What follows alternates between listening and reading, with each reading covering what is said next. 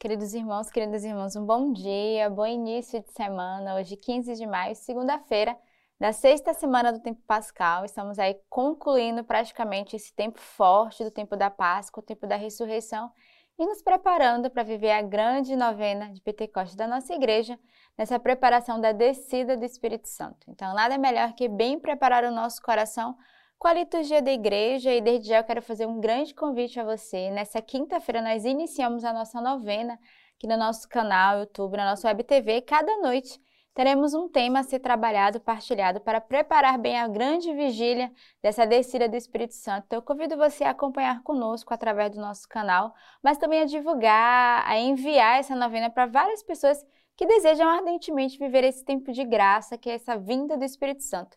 Então, iniciar bem essa semana né, com a liturgia da igreja, através das leituras, já preparando bem o nosso coração. E a leitura de hoje que a igreja nos oferece é dos Atos dos Apóstolos. Tendo embarcado em Troade, seguimos em linha reta para Samotrácia. De lá, no dia seguinte, para Neápolis, de onde partimos para Filipos, cidade principal daquela região da Macedônia, e também colônia romana. Passamos nessa cidade alguns dias. Quando chegou o sábado, saímos fora da porta a um lugar junto ao rio, onde parecia-nos haver oração. Sentados, começamos a falar às mulheres que se tinham reunido. Uma delas, chamada Lídia, negociante de púrpura da cidade de Tiatira e adoradora de Deus, escutava-nos. O Senhor lhe abriu o coração para que ela atendesse ao que Paulo dizia. Tendo sido batizada, ela e os de sua casa fez-nos este pedido: Se me considerais fiel ao Senhor, vinde hospedar-vos em minha casa, e forçou-nos a aceitar. Então a gente continua né, esse percurso de Paulo, né, a sua caminhada, as suas viagens que ele tem feito ao longo de todas essas semanas, as leituras tem nos apresentado esse caminho de evangelização de Paulo, e ele não só evangeliza sozinho, a gente viu o percurso dele com Barnabé, mas também ele que vai aqui junto com os outros discípulos, né, os outros apóstolos, continuar esse percurso, e ele que vai saindo de uma cidade a outra. E o que nós percebemos é que a palavra de Deus, como diz o próprio São Paulo, ela não é acorrentada. Ele chegando né, lugar junto ao rio, a primeira coisa que ele vai fazer é começar a pregar aquele povo que estava ali reunido. E dessa vez eram as mulheres que estavam ali reunidas e sentadas para escutar a palavra de Deus. E a palavra de Deus ela toca a todos aqueles que se colocam em disposição a escutar. E aqui foi uma mulher, Lídia, né, uma negociante de púrpura, que estava naquela cidade lá de Tiatira e que foi interpelada pela palavra de Paulo quando ele anunciava, ao ponto que ela vai pedir de ser batizada e faz questão de convidá-los para sua casa. Então, não devemos ter medo de anunciar a palavra. O Senhor toca os corações daqueles que Ele quer. Então, certamente tinham várias mulheres, mas uma delas né, foi interpelada, foi evangelizada pelo anúncio, quando ele vai justamente né, pregar essa vinda de Jesus no meio daquele povo. E ela, que de fato né, se sente interpelada, que pede para viver esse batismo, ela vai perguntar: né, se me consideras fiel ao Senhor, vinde hospedar-me em minha casa e forçou nos aceitar. Então, a evangelização que não só permaneceu ali naquele lugar, mas ela faz questão de que também leve para a sua casa a palavra de Deus. Então, não tenhamos medo nessa semana de sermos verdadeiros anunciadores aonde nós estejamos, no nosso trabalho, na nossa casa, na nossa comunidade, até mesmo na rua, né, onde nós encontramos as pessoas que têm sede da palavra de Deus. O salmo de hoje é o Salmo 149. Aleluia, cantai ao Senhor um cântico novo, seu louvor na assembleia dos fiéis. Alegrem-se Israel com aquele que o fez, os filhos de Sião festejam o seu rei. Louvem seu nome com danças, toquem para ele cítara e tambor. Sim, pois o Senhor gosta do seu povo e adorna os pobres com salvação. Que os fiéis exultem de alegria e do seu lugar cantem com júbilo, com exaltações a Deus na garganta. É uma honra para todos os seus fiéis.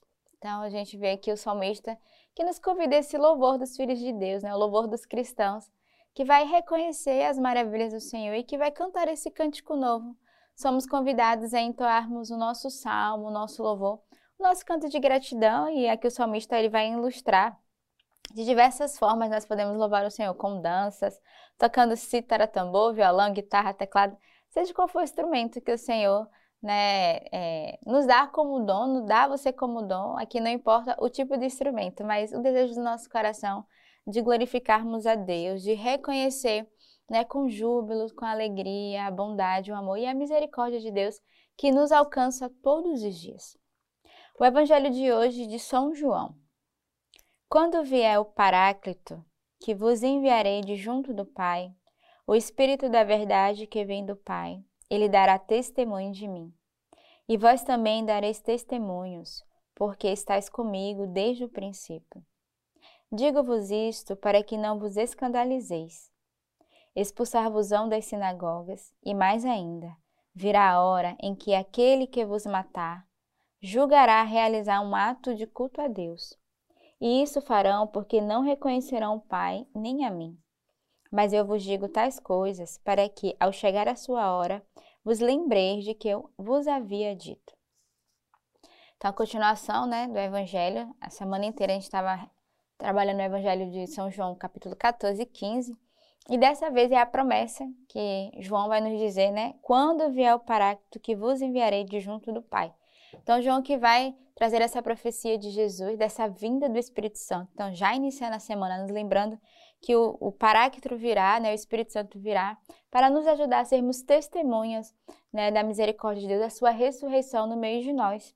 E depois ele vai lembrar que todos nós devemos ser testemunhas, não só aqueles que receberão o Espírito Santo, mas aqueles que caminharam e que caminham com o Senhor, são chamados a ser testemunha dessa ressurreição e desse amor do Senhor.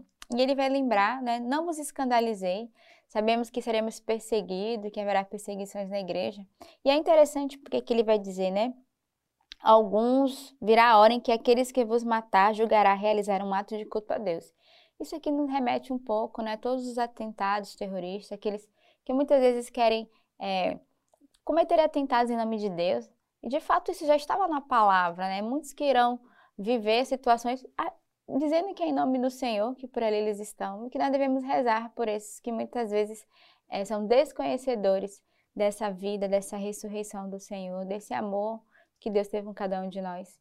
Então, rezemos de verdade nesse dia, pedindo que o Espírito Santo, Ele que, é o, que nos dá o dom do discernimento, não é para discernir entre o bem e o mal, mas para discernir de fato o que é a vontade de Deus. Discernir entre o bem e o mal é fácil, né? É uma escolha. Eu escolho o bem ou escolho o mal. Mas discernimento é muito mais do que isso. O discernimento é exatamente é, discernir qual é a vontade de Deus.